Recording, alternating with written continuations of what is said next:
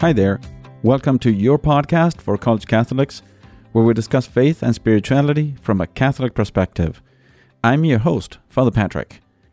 One of the words that we repeat most in our prayers is the word Amen. The Creed, we say at Mass, finishes with the word Amen as well, and it is the last word of the sacred scriptures, at least in most translations. And our Lord Jesus Christ used it many times, especially when he wanted to state certain things in a definitive way, saying, Amen, Amen, I say to you. And he said this in order to apply a certain certainty to the words and importance to the words that he was saying. So, why do we use it, and what are its implications for your life?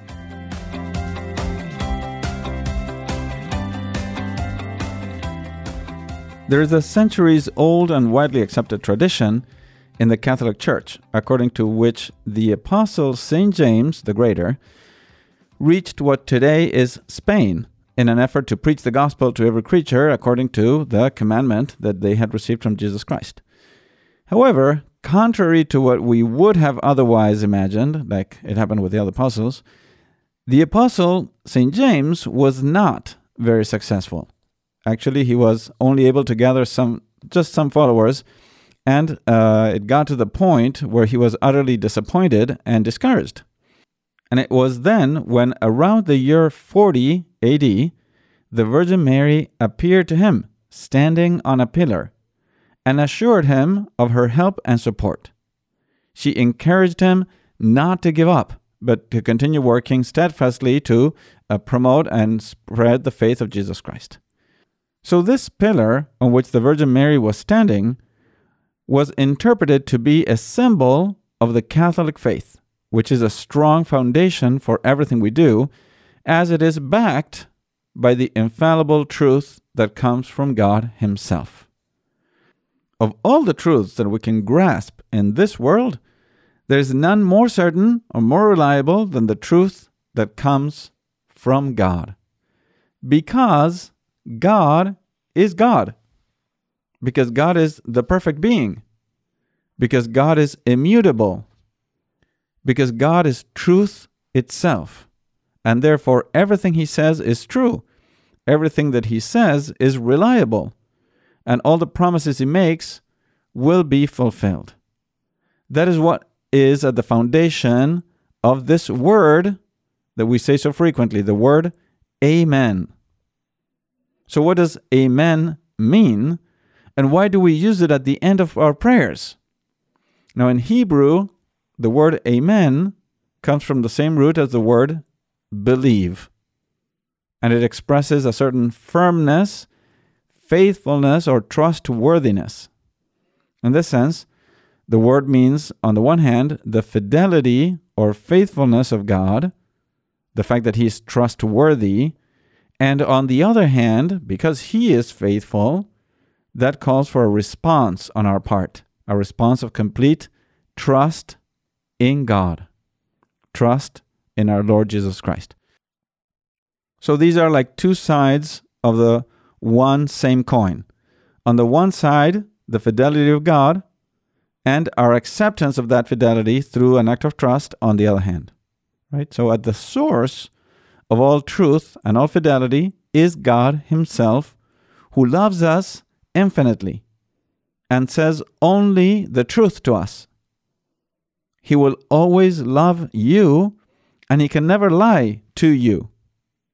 So God is faithful. Moreover, so faithful is God that our Lord said that even the heavens and the earth will pass away, but his words will not pass away. He said this in the Gospel of St. Matthew, chapter 24, verse 35. Moreover, God, again, is so faithful that he is said to be fidelity itself. He is truth itself. That is why in the book of Isaiah, chapter 66, verse 16, he is called the God of truth, which, if you translate it literally, it, it reads, the God of Amen. And in the book of Revelation, chapter 3, verse 14, Jesus Christ is called the Amen, the faithful and true witness, the source of God's creation. Now, when we talk about the fidelity or faithfulness of God, or the truth or veracity of His words, we mean two things. First, that He created you out of love, that He has a plan for you, and that He will always love you, even if you offend Him. He will always love you, and He will always desire your salvation, and He will always provide everything you need to be saved. That is what we mean when we say God is faithful. These words that I'm going to read now of the prophet Isaiah express the enduring love and fidelity of God toward you. Now, just as a hint, uh, in the, uh, to understand these words of Isaiah, uh, he speaks about Zion, which is the mount on which the city of Jerusalem was built. So whenever the gospel the scriptures speaks about Zion, it refers to the city of Jerusalem, which has always been understood as a symbol of the people of God, but also as a symbol of the individual person for whom Christ has died. So we read in Isaiah 49 14 through 16 Zion said, The Lord has forsaken me my Lord has forgotten me. Can a mother forget her infant? Be without tenderness for the child of her womb. Even should she forget, I will never forget you. See, upon the palms of my hands I have engraved you. Your walls are ever before me. Up to there, God speaking through the prophet Isaiah. So the faithful love of God is expressed in these words that God has engraved us on the palms of his hands. Or, as the Sacred Heart of Jesus promised to Saint Margaret Mary, those who promote the devotion to the Sacred Heart will be engraved in his heart, in his sacred heart. That means that God will never forget you. He cannot forget you. You are always present to Him. Now, a second thing we mean when we say that God is faithful, that God is the Amen, we say and we mean that God reveals the truth to us, that He is truth. Not only is He faithful, He is also true right? He is the truth. He is the source of all truth. And therefore, he cannot be wrong and he cannot possibly lie to us. So he is truthful. Because he is God, he can only say the truth. He cannot possibly be deceived or wrong, nor will he deceive you. This calls then for a generous response from us, a response that accepts that fidelity, that truth of God. That is a response of trust, a response of obedience, a response of faith, faith in God. That is what we mean then when we say that God is the Amen. And that is what we mean also when we say Amen. That we are believing, that I believe, we say, I trust, I want to obey God. As the Catechism says, when we say Amen, we believe God's words. We believe His promises and His commandments. We entrust ourselves completely to Him who is infinite love and perfect faithfulness. So make sure you say that word with true purpose. Every time you say Amen, try to remind yourself that you want to believe, that you want to trust God, that you want to live your life according to the gospel. In that sense, I want to remind you what we already said in episodes 11 and 12 that faith and trust in God are not simply emotions that we might feel more or less strongly at one particular time.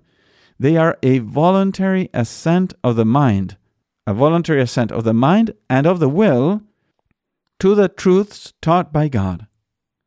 Those truths require an act of the will, a deliberate choice. To believe and to trust in God, I have to put forth an action, an act, an intention of the will, a deliberate choice of the will. I want to believe.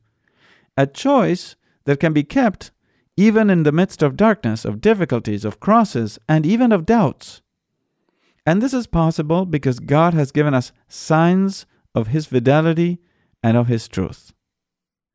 This is the fidelity then that we see in the saints. This is the fidelity that we see in the martyrs, in many martyrs, even in the midst of terrible crosses and pains and sufferings that they had to endure. So let me remind you the words of Saint Polycarp, the martyr. Right? He was bishop. He died in the year 155 AD in what today is uh, Turkey, in a city called Smyrna. He was a bishop of Smyrna, and he was accused of being a Christian. So he was condemned to die, burned at the stake. But before being burnt, he was offered the opportunity to reject his faith in Jesus Christ and so be saved from being burnt. And Polycarp answered, 86 years I have served him, and he has done me no wrong. How can I blaspheme my king and my savior? That is an expression then of the Amen, an expression of fidelity to Christ in the midst of difficulties.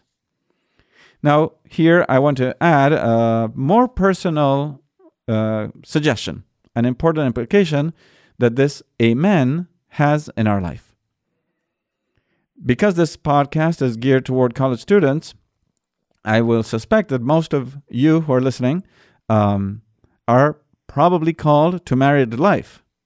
But even if you're called to the priesthood or religious life, this uh, suggestion or this recommendation still applies, right?